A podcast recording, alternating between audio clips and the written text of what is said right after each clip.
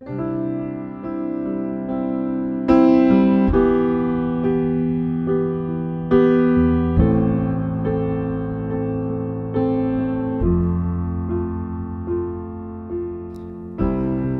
salutăm în numele Domnului Isus și vă spunem un bun venit la transmisiunea podcast a Bisericii Române Filadelfia Atlanta.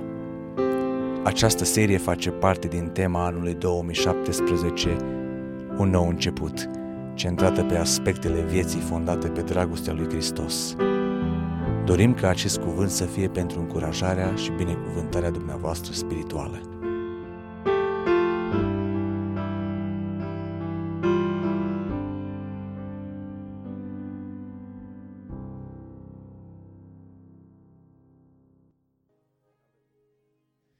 Lăudat să fie numele Domnului. Cuvântul Domnului uh, pentru seara aceasta este din Genesa, capitolul 4, de la versetul 9 până la versetul 16. Domnul a zis lui Cain, unde este fratele tău Abel? El a răspuns, nu știu. Sunt eu păzitorul fratelui meu? Și Dumnezeu i-a zis, ce ai făcut? glasul sângelui fratelui tău strigă din pământ la mine. Acum blestemat ești tu, izgonit din ogorul acesta, care și-a deschis gura ca să primească din mâna ta sângele fratelui tău. Când vei lucra pământul, să nu-ți mai dea bogăția lui, pribeag și fugar să fii pe pământ.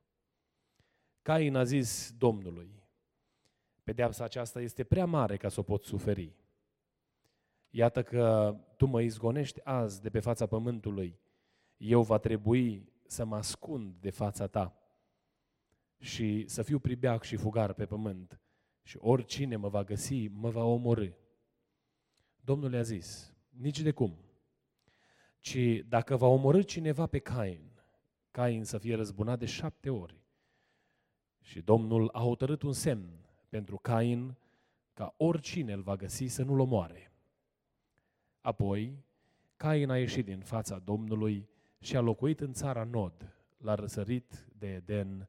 Amin. Vă invit cu respect să vă reașezați.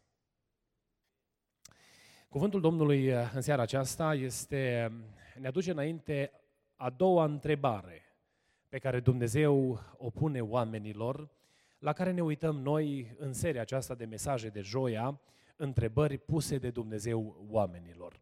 Spuneam și joia trecută că în Biblie sunt multe întrebări.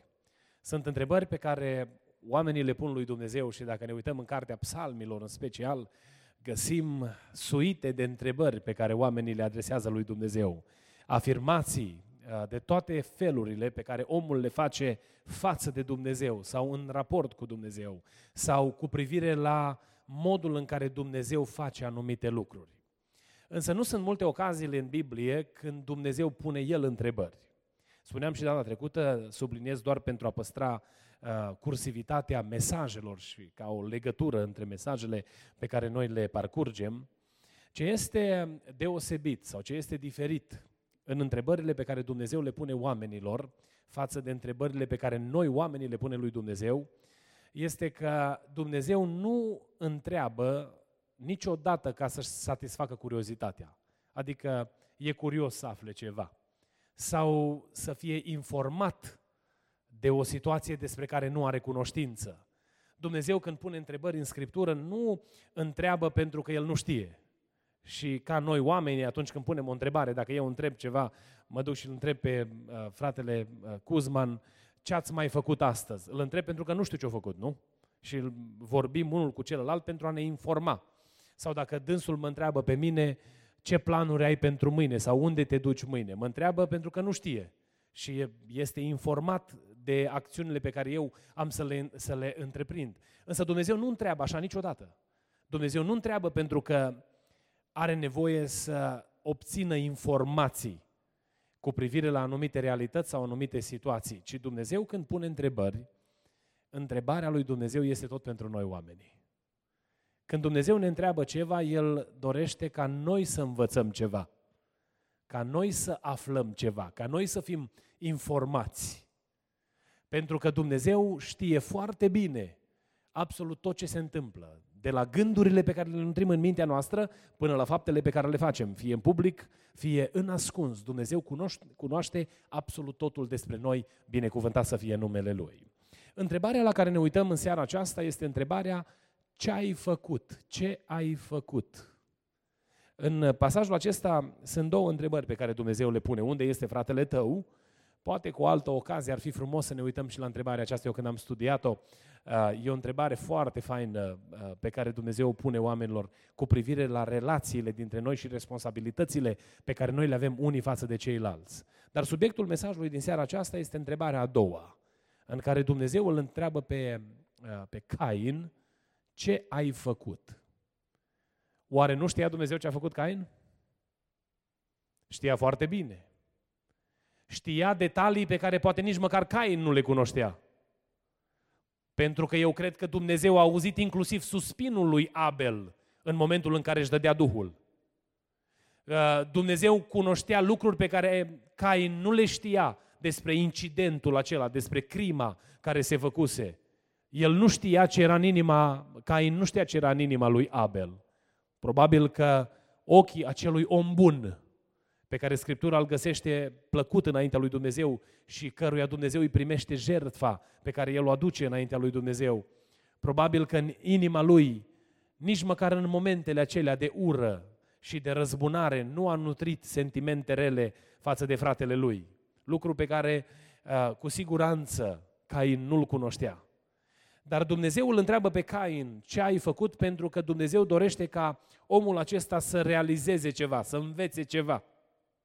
Și prin această întâmplare, Dumnezeu vrea ca noi oamenii să, să înțelegem ceva, să învățăm uh, ceva, noi, uh, Biserica Domnului de astăzi. Uh, vi, s-a întâmplat, vi s-a întâmplat să vă întrebe cineva vreodată ce ai făcut? Și uneori să spui altceva decât ar fi vrut să te întrebe. Pentru că ne-am simțit cu musca pe căciulă și, mă, dar cum o aflat, nu? Um, sau atunci când suntem întrebați ce ai făcut, să avem imediat um, reacția, domne, nu știe nimeni și imediat să reacționăm, nimic. Și mai mult decât atât, să mutăm imediat, dacă se poate, uh, vina pe umerii celuilalt. Ce ai tu, domne, cu mine? Cine ești tu să te iei de mine? Cine ești tu să mă iei pe mine la întrebări? Pentru că imediat din firea noastră avem instinctul acesta de a reacționa. Ei bine, reacțiile astea nu și-au rostul înaintea lui Dumnezeu. Când Dumnezeu se apropie de noi și ne întreabă ce ai făcut, nu cred că ne mai vine la nimeni să spunem, n-am făcut nimic, Doamne. Pentru că noi știm cu cine avem de-a face. Știm că, de fapt, El deja cunoaște absolut totul despre viața noastră și nu ne mai, vin, nu ne mai vine uh, dorința de a ne argumenta sau de a ne explica înaintea lui Dumnezeu. Iată că Dumnezeu pune această întrebare lui, uh, lui Cain și îl întreabă, ce ai făcut? În inima lui Dumnezeu, personal cred că a fost dorința ca omul acesta, Cain, să înțeleagă faptul că Dumnezeu vede totul că Dumnezeu știe absolut totul. Informațiile pe care Cain le avea despre Dumnezeu erau informațiile, uh, nu, erau, nu erau informații puține. Erau informațiile pe care le-a dobândit în interiorul familiei lui. Vom vedea din, din pasajul acesta că omul acesta nu era străin de anumite adevăruri care stau în picioare până astăzi cu privire la Dumnezeu. Uh, a, omul acesta, Cain, știa că lui Dumnezeu trebuie să-i aduci jerfă. Avea informații despre Dumnezeu, nu? Știa, uh, uh, știa că Dumnezeu, lui Dumnezeu trebuie să-i te închini. Mijlocul prin care a înțeles lucrul acesta noi nu-l găsim în Scriptură. Ar fi frumos să fi avut pe paginile Bibliei așezat, uh, uh, câte, așezate câteva lucruri cu privire la implementarea sistemului de sacrificii, de jerfe, înainte de legea mozaică. Dar nu ne spune Scriptura nimic despre asta. Dar cert este, din întâmplările pe care le găsim în Scriptură, că ei aveau cunoștință că lui Dumnezeu trebuia să te închini.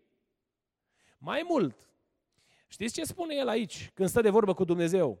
El îi spune lui Dumnezeu, știu că în afara prezenței tale este pericolul morții. Îi spune aici, voi fugi din fața ta și mă va găsi cineva și mă va omorâ. Adică el știa că acolo unde este Dumnezeu este protecție. Avea o informație despre Dumnezeu, o informație uh, uh, care stă la temelia relației cu Dumnezeu. Deci nu, omul ăsta nu cunoștea sau nu avea cunoștință de lucruri superficiale în relația cu Dumnezeu, ci cunoștea, știa lucruri profunde.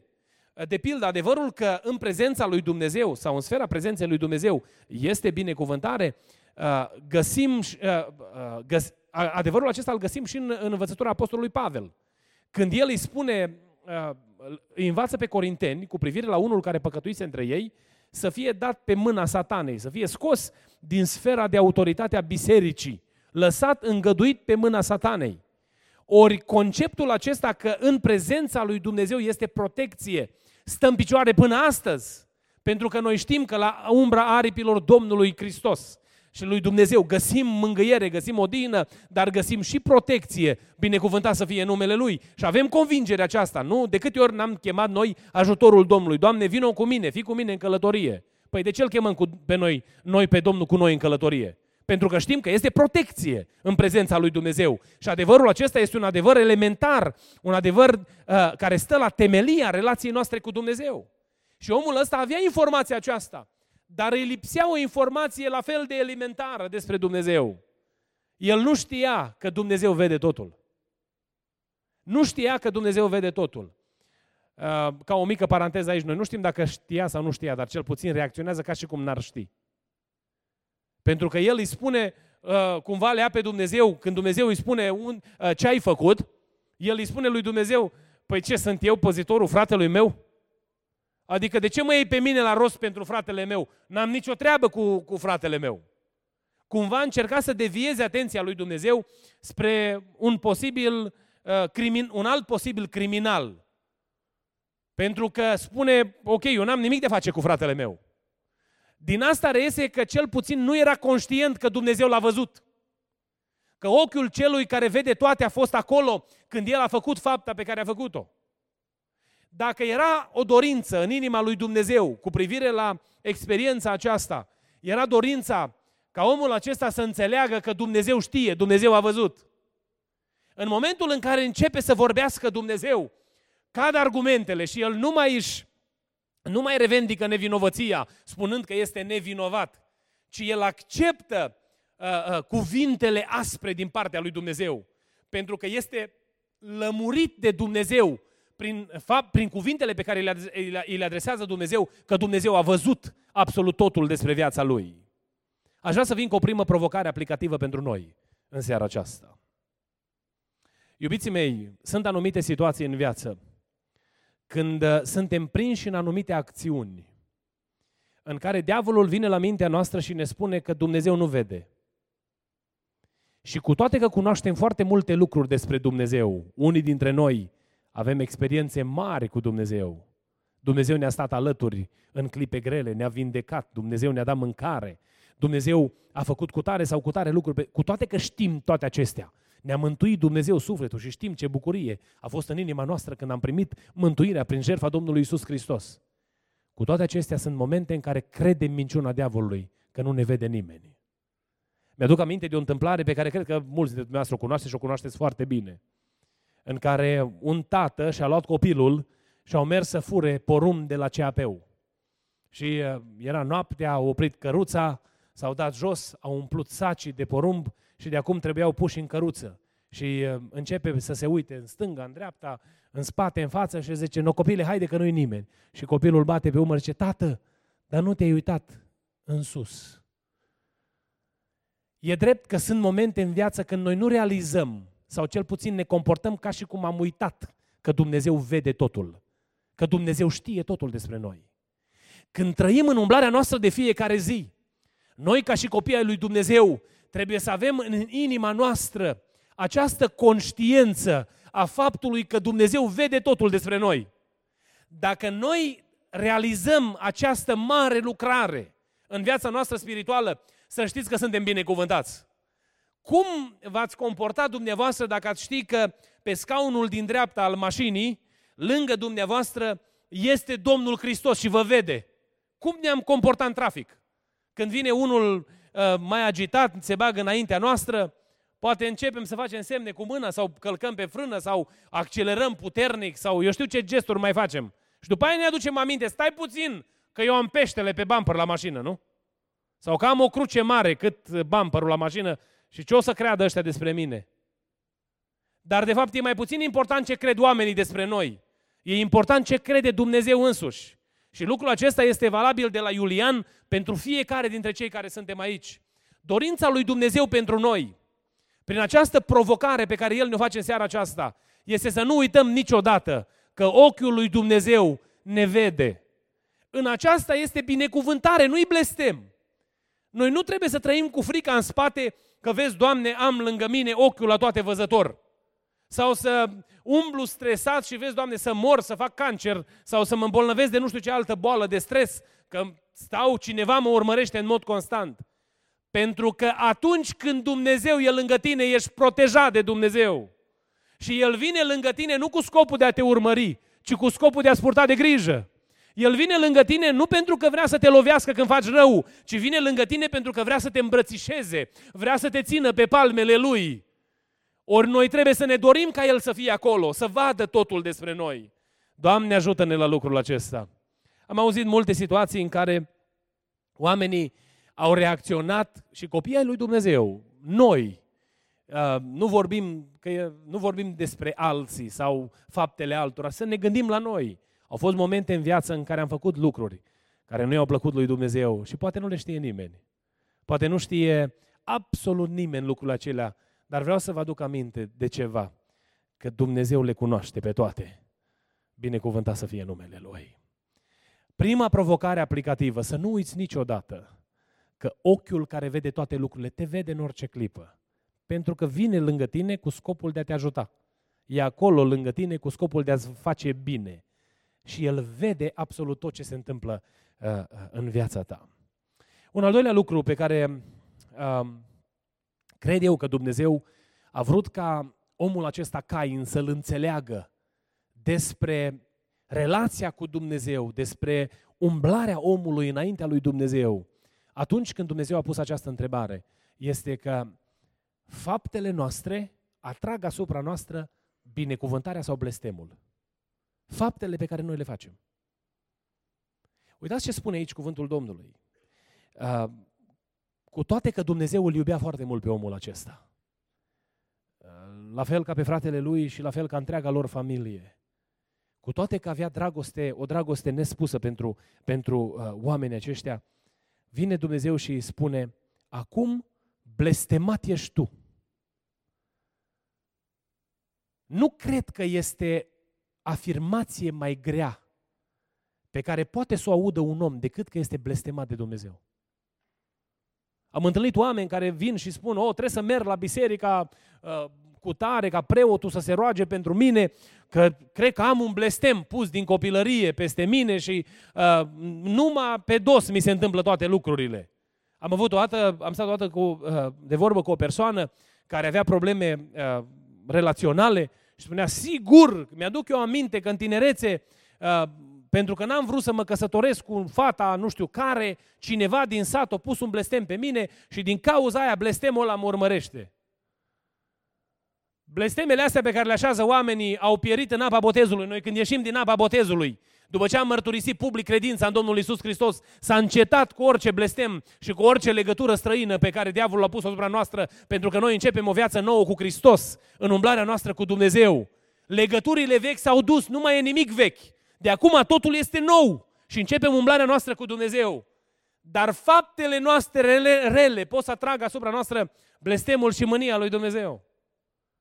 Um, noi când ne evaluăm și una din durerile pe care eu le am ca și păstor în vremurile, în vremurile acestea este că noi evaluăm atât de superficial inima lui Dumnezeu față de noi. Dacă ne trezim dimineața, respirăm, o, e bine, avem pâine pe masă, avem îmbrăcăminte, ne merge bine serviciu, ne merg bine lucrurile din, din, uh, din totul este perfect. O, înseamnă că nu e chiar așa grav. Înseamnă că Dumnezeu nu evaluează chiar așa, cum spun alții. Mai sunt alți oameni care pun anumite semne și spun, oh, Doamne, fă cu... să simt o căldură la genunchi. Cunosc eu un caz specific de o persoană care îl, îl măsura, măsura cuvântul lui Dumnezeu cu un semn de ăsta și spunea că dintr-o dată mi s-a încălzit genunchiul. Și am știut că Dumnezeu e de acord cu treaba asta. Să-l mustre Domnul pe satan acum, încearcă el să mintă oamenii. Să, să ne mintă pe noi, că toți cădem acolo. Ați vrea să ne uităm puțin în cuvântul lui Dumnezeu și să vedem în ce fel se manifestă blestemul lui Dumnezeu? Uitați ce spune aici cuvântul Domnului lui Cain. Ești blestemat. Și uitați ce spune imediat. Izgonit, ești blestemat, ești tu, izgonit din ogorul acesta. Adică dezmoștenit de ceea ce ai avut. Aș traduce-o pentru experiența noastră spirituală în felul următor. Sentimentul acela că nu te ascultă Dumnezeu. De câte ori nu ni s-a întâmplat în viață? Să avem sentimentul că rugăciunile noastre sunt uscate, că parcă ne punem pe genunchi și parcă lovim cu cuvintele rovesc de peretele din față și cad acolo la pământ. Și parcă în loc să simțim bucuria aia părtășiei cu Dumnezeu, ceva ce am avut de fapt înainte, nu simțim nimic în prezența Domnului. Nu că Dumnezeu ar trebui evaluat prin simțuri, dar simțurile joacă un rol extraordinar în perceperea prezenței lui Dumnezeu. Pentru că noi știm când ceva nu merge bine. Știm când în inima noastră se întâmplă ruptura. Știm când de fapt pierdem ceva valoros ce am avut și anume accesul la îndurarea lui Dumnezeu. Să nu mai vorbesc de starea aia de rușine, că nici nu zine să te rogi.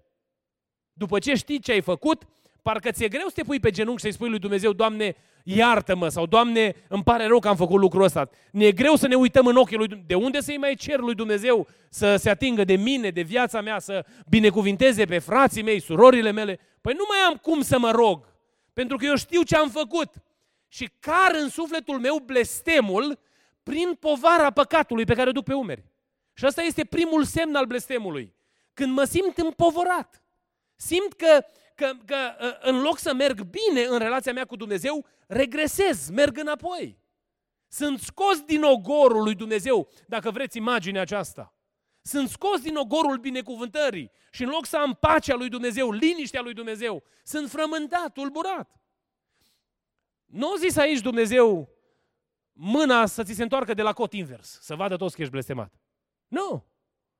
Și o zis să, fii, să fugi din ogorul ăsta, care era simbolul parametrilor binecuvântării lui Dumnezeu. Ori semnul blestemului în viața unui om este povara asta sufletească, produsă de păcatul pe care noi l-am făcut. Noi putem să ne evaluăm în consecință, nu? Sau uh, cunoscând acest adevăr, să vedem unde suntem. Să vedem, oare nu cumva ne ascundem și noi în spatele blestemului în loc, în loc de binecuvântare? Dar noi zicem, ok, astăzi am fost era mai plictisit, mai obosit, n-am avut o poftă de rugăciune, da, o fi mâine bine. Și vine și mâine, și poi mâine, și din, în loc să crești sau să se repare lucrurile, mergi din rău în mai rău. Și te trezești la un moment dat că nu mai ai chef, nu mai ai parte, nu mai ai dorință de a sta în părtășie cu Dumnezeu. O, Doamne, ai milă de noi. Un alt semn al blestemului este dificultatea muncii când simți munca ca pe o povară. Foarte frumos seminarul de sâmbătă pentru cei care ați fost, uh, uh, pe care l-a prezentat pastorul Brie între noi. Munca, de fapt, când o faci cu binecuvântarea lui Dumnezeu, îți dă împlinire. Vorbeam cu cineva recent și îmi spunea, domne, mie îmi place ce fac așa de tare, că cu toate că vin extrem de obosit acasă, când intru pe ușa acasă, uh, îți bucuros că am putut să mai am o zi de muncă și să, să, să realizez lucrurile pe care le-am realizat. Pentru că atunci când ești în binecuvântarea lui Dumnezeu, munca nu este ca o povară, nu vezi ca un, uh, ca un blestem. Spunea și fratele uh, uh, Brie sâmbătă. Sunt oameni care vin și spun, oh, păcătuit Eva și pe noi ne-au pus la treabă. Că bărbații lucrează în muncile grele. Munca, de fapt, a fost invenția lui Dumnezeu înainte de căderea în păcat. Dar efectul muncii a fost pervertit de păcat și omul încearcă, începe să se simtă frustrat, neîmplinit. Câți oameni nu întâlnim noi astăzi care vin de la lucru nervoși? Îs, nu, nu împlinește nimic, domne. Pleci, vin de la lucru acasă și critică, bosul, uh, sunt nemulțumiți de uh, materiale, sunt, găsesc și au, duc cu ei blestemul acesta al neîmplinirii în muncă. Acesta este un rezultat al blestemului în viața, în viața unui om. Un alt lucru pe care îl găsește, uh, îl spune Dumnezeu aici, să fii fugar, adică să nu-ți găsești locul. Dar nu se referă la loc din punct de vedere geografic neapărat. N-ați întâlnit oameni care nu sunt satisfăcuți sau bucuroși în viață cu locul în care se găsesc? Spun, domne, mâine o să fie mai bine. Azi e complicat, dar las că mâine o să fie mai bine. Și în așteptarea mâine lui trec ani în șir, ani după ani. Și în loc să găsească satisfacție și împlinire în faptul că sunt în voia lui Dumnezeu, așezați la locul în care Dumnezeu îi vrea să fie așezați, sunt frustrați cu contextul de viață în care se găsesc. Ăsta este un rezultat al blestemului în viață. Pentru că omul care trăiește frumos, curat înaintea lui Dumnezeu, omul acesta este împlinit de ce a ales Dumnezeu pentru el. Te bucur, domne, am găsit familia asta, o familie pe care și fratele Gabi îi cunoaște, am găsit în Africa. Uh, uh, familia Bucur. Domne, niște condiții teribil de grele. Cu copilașii ăia, când i-am văzut cum umblau acolo, fetița lor desculță cu ceilalți copii din, din curtea aia, că nu poți să cartier. Cartier e too much. În curtea aia, acolo unde sunt în, în orașul ăla, cu hainele murdare, toată, așa, din... și când i-am întrebat cum se simt, bucuroși cu fața senină, că sunt în planul lui Dumnezeu și sunt bucuroși să fie acolo. Și am gândit, domne, de unde atâta bucurie în treaba asta, nu? Că poate noi ne-am uitat la praf și am cântărit imediat și am zis, vai de mine, dacă ajungi să trăiești într-un loc de ăsta, e cea mai mare problemă în viață. Dar când ești în voia lui Dumnezeu, ai sentimentul ăla de mulțumire, că ești acolo unde te vrea Dumnezeu și îți dă pace, ai bucurie. Nu, ai, nu simți ca pe o povară faptul că trebuie să fii așezat într-un anumit loc. Blestemul se manifestă prin neîmplinirea asta cu locul în care te găsești.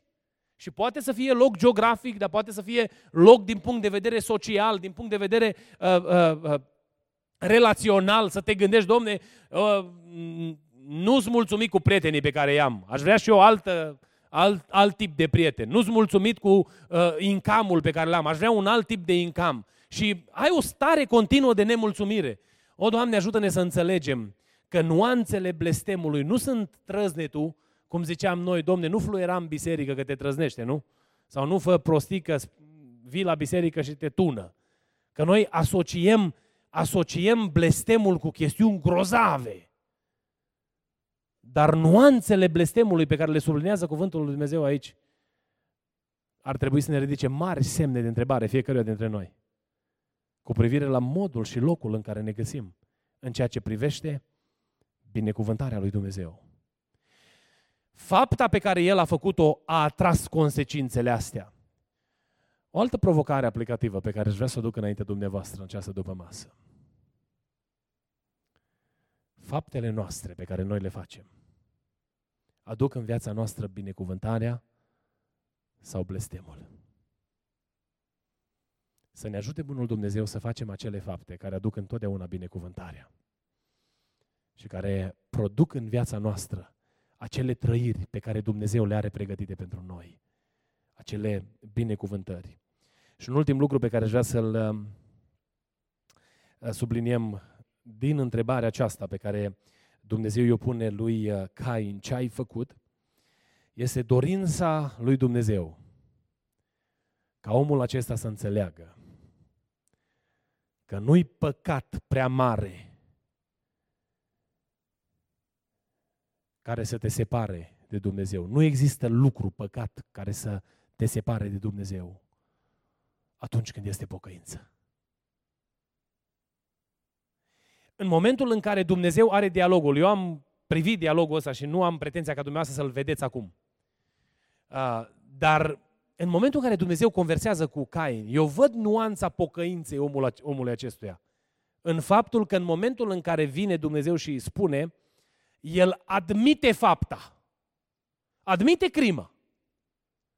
El nu-i spune lui Dumnezeu când Dumnezeu înșiră lista de blestemuri, îi spune lui Dumnezeu, Doamne, stai puțin, ai greșit adresa, du-te și blesteamă-l pe ăla care a făcut. Pentru că în momentul în care a conștientizat că Dumnezeu știe și cunoaște despre el, și-a admis fapta, a admis crimă. A recunoscut, nu spune aici cuvântul negru pe alb, dar în replica lui, știți, știți cum se adresează lui Dumnezeu? Doamne, sunt de acord că trebuie să fiu pedepsit, dar pedeapsa asta e prea mare pentru mine. Și problema lui n-a fost cu tipul de pedeapsă pe care i-a dat-o Dumnezeu, ci cu frica din mintea lui că pedeapsa asta îi va cauza moartea. Și Dumnezeu îl asigură, eu n-am venit să te omor. Eu n-am venit să am dialogul ăsta cu tine pentru ca să te lovesc, să, să, să mori și să nu te mai ridici niciodată. Ce am venit aici pentru că am o binecuvântare pentru tine. E greu pentru noi, pentru că logica umană cere în spiritul dreptății moarte pentru moarte, nu? Dacă noi am fi fost acolo, pe scaunul de judecată și ar fi depins soarta lui Cain de decizia noastră, cum ne-am fi comportat față de omul acesta? I-am fi zis ce a zis Dumnezeu? O zis, nu, Cain, stai puțin. Tu ai priceput greșit. Dumnezeu îi spune lui Cain, eu nu te duc în locul în care să fii omorât, pentru că eu deja am și pregătit un semn pentru tine, ca oricine te va găsi să nu te omoare. Pentru că paza mea va fi peste tine. Dar aceasta a fost ca și rezultat al acceptării faptei pe care el a făcut-o. El a recunoscut fapta pe care a făcut-o. Și fapta lui a avut consecințele pe care le-a avut. Și Dumnezeu îi promite binecuvântarea și Dumnezeu îl înseamnă pentru binecuvântare. Aș vrea să venim la noi și în spatele acestei cu, al, cu a treia provocare aplicativă. Prea iubiților, Dumnezeu nu ne vrea rău niciunul dintre noi. Și dacă am putea să înțelegem adevărul acesta, că atunci când vine un cuvânt de mustrare din partea lui Dumnezeu, Dumnezeu nu ne mustră pentru ca să ne nenorocească, ci Dumnezeu ne mustră ca să ne îndreptăm, pentru că ne vrea binele. Atunci când Dumnezeu pune înaintea noastră consecințele faptelor pe care le-am făcut, El nu ni le pune înainte pentru că ne vrea, ne vrea nenorociți pentru totdeauna, ci pentru că ne vrea binecuvântați. Pentru că în mâna lui Dumnezeu este soluția. Să, să nu lăsați pe diavolul niciodată să vă mintă atunci când s-a întâmplat că ați făcut un anumit lucru rău. Să vă mintă cu minciuna, dacă va afla cineva, o să fie rău de tine. O să fie rău de tine și nu o să te mai ridici niciodată. Du-te întâi în odăița ta înaintea lui Dumnezeu și spune Domnului, Doamne, am păcătuit și am nevoie de iertarea ta, am făcut o faptă nesăbuită, te rog, iartă-mă. Și îți garantează Scriptura, nu Iulian, nu păstorii sau vreun învățător sau vreun evanghelist. Nu, îți garantează Dumnezeu însuși. Că dacă te pocăiești de fapta pe care ai făcut-o, Dumnezeu te iartă. Pentru că așa ne iartă pe toți. Asta e inima lui Dumnezeu. Dacă Dumnezeu pune în mintea ta prin glasul conștiinței, nu e bine ce ai făcut. El nu face asta pentru că vrea să te chinuie. Ci El face asta pentru că îți vrea binele. Îi pasă de tine vine lângă tine și spune, nu-i bine ce ai făcut, în dorința ca tu să te întorci și să te îndrepți. Asta e inima lui Dumnezeu pentru noi. Uneori pe noi ne deranjează teribil vocea lui Dumnezeu când Dumnezeu spune anumite lucruri, nu? Și ne mai ducem pe la rugăciune. Și poate, oh, când ne știm cu musca pe căciulă, a, începe pocăința peste noi și spunem Domnului, Doamne, fă cumva, Doamne, să nu mi se dea pe față păcatul. Dacă ai de mustrat, mustră-mă, Doamne, în privat. Să n-afle nimeni ce am făcut, nu? De câte ori nu ni se întâmplă treaba asta? Că ne ducem înaintea Domnului și cumva, Doamne, numai să nu fii bun, Doamne, cu mine, să nu afle toți, dacă ai un cuvânt de mustrare. Sau uneori, dacă este cuvânt de mustrare, uneori înce- începe să zice, mă, nu mi se prea potrivește mie, nu știu, poate a fost pentru altcineva. Dar eu în mintea și în inima mea mă gândesc, oh, să nu facem lucrul acesta. Pentru că dacă Dumnezeu îți vorbește, el ai actul milei și îndurării lui Dumnezeu. Dumnezeu, dacă Dumnezeu îi spune lui Iulian, Iulian, ai greșit aici, îndreaptă-te. Dumnezeu îi spune pentru că îi vrea binele lui Iulian. Nu îi spune pentru că, ne, că vrea nenorocirea. Chiar dacă poate Iulian are de suferit în urma unor lucruri, nu? Dacă sunt anumite lucruri pe care le-a făcut, dar în inima lui Dumnezeu e dorința ridicării, dorința binecuvântării, dorința întoarcerii. Să înțelegem inima lui Dumnezeu. Mai mult decât atât, ce înțelegem de aici, O a doua provocare aplicativă la punctul acesta. Nu-i treaba noastră să omorâm pe nimeni. Nu-i treaba noastră să omorâm pe nimeni. Foarte ușor luăm pietre în mână. Acum nu mă refer la dumneavoastră, vorbesc principial, în general, că nu, nu mă uit la dumneavoastră ca la niște infractori care cu piatra în mână să omoare pe cineva. Ci noi ne surprindem în fapta asta uneori. Când auzim că a greșit cineva, dacă nu avem piatra în buzunar, e undeva în, în zona de aproape, imediat ajungem la ea. Nu-i treaba noastră să dăm cu piatra. Nu-i treaba noastră să omorâm. Dumnezeu a pus un semn în Cain. Și semnul pe care l-a pus Dumnezeu l-a pus cu scopul ca nimeni să nu se atingă de Cain. Merita Cain să se atingă cineva de el? Pe merita să-i se dea pe cojoc sau cum vrem noi să zicem până să nu mai poate, nu? Nu, a făcut o faptă grozavă. Și Dumnezeu spune, nu-i businessul tău să bați pe nimeni. Businessul tău este să asculți de semnul pe care îl așează Dumnezeu. Știți că în fiecare copil al lui Dumnezeu este semnul binecuvântării pus prin jertfa Domnului Isus Hristos. Fratele meu de lângă mine, care umblă cu mine pe calea credinței, a fost răscumpărat prin sângele lui Hristos și Hristos a murit pentru el, n-am murit eu. Eu pot foarte ușor să iau piatra și să zic moarte, dar nu-i treaba mea. E treaba lui Dumnezeu cu viața și moartea. Treaba mea este să respect hotărârea lui Dumnezeu. Și Dumnezeu clarifică problema aceasta în Scriptură și ne dă de lucru. Că noi simțim să lucrăm atunci când vedem rău. Și știți care este lucru pe care trebuie să-l facem? Este vreunul printre voi care să păcătuiască și eu să nu ard, adică să nu fiu frământat de necazul, de supărarea, de întristarea lui Dumnezeu pe situația asta sau de, de, de, de pericolul care îl paște pe omul acesta. Păi când un om greșește pe noi, știți ce ar trebui să fie în inima noastră? Groaza aceea că omul ăsta va merge în moarte și în blestemul lui Dumnezeu. Și din iubirea pe care o purtăm, să-l ținem cu amândouă mâinile, dacă putem, să nu intre în blestem. Și să ne ducem la el, să-i spunem, măi, schimbă direcția și hai și tu la bine, nu te du la rău. Și să fie acea dorință sinceră de a, de a vedea binecuvântarea, nu dorința de a arăta cu degetul. Pentru că dacă ai de arătat cu degetul, niciunul dintre noi n-am avea ochi aici. Că toți suntem de arătat cu degetul. Ați găsit dumneavoastră vreun om perfect? Spuneți-mi unde stă, că mă duc și eu să-l, să-l văd. Să-i dau măcar un hug. Nu știu dacă o să mai rămână perfect după ce îi dau un hug eu, nu? Noi toți avem slăbiciuni. Noi toți suntem greșiți și nu puți în multe feluri, spune Biblia. Și dacă cunoaștem această realitate, chemarea lui Dumnezeu este să stăm unii lângă alții și să ne ajutăm în a sta în picioare, să nu luăm noi hotărârea vieții și morții, că nu ne aparține nouă. Aia este mâna lui Dumnezeu. Vă chem să ne ridicăm în picioare.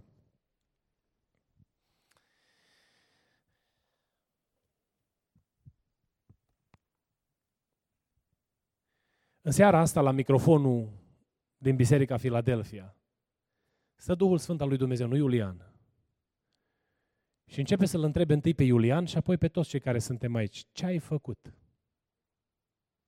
Cum ne găsește întrebarea aceasta? Ne ia Dumnezeu la interviu, la conversație. Și vrea Dumnezeu să vorbească cu noi. Ce ai făcut? Cum reacționăm? Ce răspundem la întrebarea aceasta?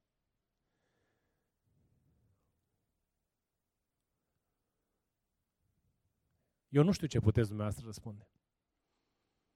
Știu, într-o oarecare măsură, ce aș putea răspunde eu. Dar aș vrea să vă chem să ne rugăm împreună cu toții. Să ne apropiem de Domnul și să-i spunem Domnului în seara aceasta, Doamne, îți mulțumesc că Tu ne mai întrebi ce ai făcut pentru că îți pasă de noi. Îți mulțumesc că Tu ne mai întrebi ce ai făcut pentru că vrei să pui peste noi semnul protecției Tale. Îți mulțumesc că tu ne întrebi ce ai făcut, nu pentru că ne vrei morți, ci pentru că ne vrei vii și binecuvântați de tine. N-ați vrea să avem o atitudine corectă față de Dumnezeu? Să rugăm pe Dumnezeu în rugăciunea aceasta, Doamne, așează Tu în mintea noastră, în mintea mea, așează, Doamne, conștiența că Tu vezi totul. Și ajută-mă să nu mă las dribla de diavolul să cred că nu mă vede nimeni. pentru că ochiul tău vede absolut toate lucrurile. Așează tu în mintea și în inima mea lucrul acesta. Să ne rugăm lui Dumnezeu cu toată inima. Și spunem, Doamne, nu ne lăsa să uităm nici măcar o dată că Tu vezi. E mai puțin important dacă vede vecinul, vecina, prietenul, fratele de credință, lucrătorii din biserică, ci e important că vezi Tu. Doamne, ajută-mă să fiu conștient că faptele pe care le fac îmi aduc binecuvântare sau blestem. Eu nu mă pot juca cu asta. Când eu dau piept cu ispita diavolului, el îmi pune înainte o faptă pe care el vrea să o fac. Și ispita pe care el mi-o duce înainte știe că îmi cauzează blestem, mi-aduce blestem. Și atât de tare stă înaintea mea să mă ispitească până când mă va trage, dacă va putea, deoparte pentru a fi sub blestem și pentru a ieși de sub binecuvântarea lui Dumnezeu. Să rugăm pe Dumnezeu să ne dea putere să înțelegem asta. Să înțelegem că faptele noastre atrag asupra noastră binecuvântarea sau blestemul. Lucrurile pe care noi le facem, deciziile pe care le luăm, gândurile pe care le nutrim în mintea noastră, toate lucrează împreună și produc în viața noastră fie binecuvântarea, fie blestemul. Și să rugăm pe Dumnezeu, Doamne, ajută-ne să pricepem asta. Să înțelegem cum operează lucrurile. Pentru că atunci când ne sunt puse înainte faptele neprihănirii, să facem faptele neprihănirii pe care Tu le-ai pregătit dinainte, ca noi numai să umblăm în ele. În loc să ne ducem în, în faptele mizerabile ale firii, să ascultăm de îndemnul Duhului și să facem faptele și roadele Duhului Tău. Să ne rugăm în final și să spunem Domnului, Doamne, Te binecuvântăm și îți mulțumim pentru sângele de la Calvar, prin care ai pus peste noi semnul binecuvântării Tale.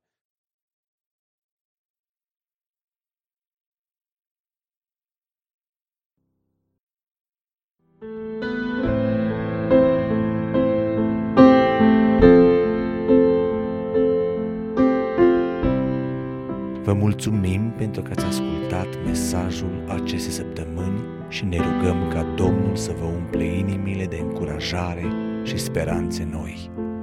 Mesaje noi vor fi afișate în fiecare miercuri. Dumnezeu să vă binecuvinteze!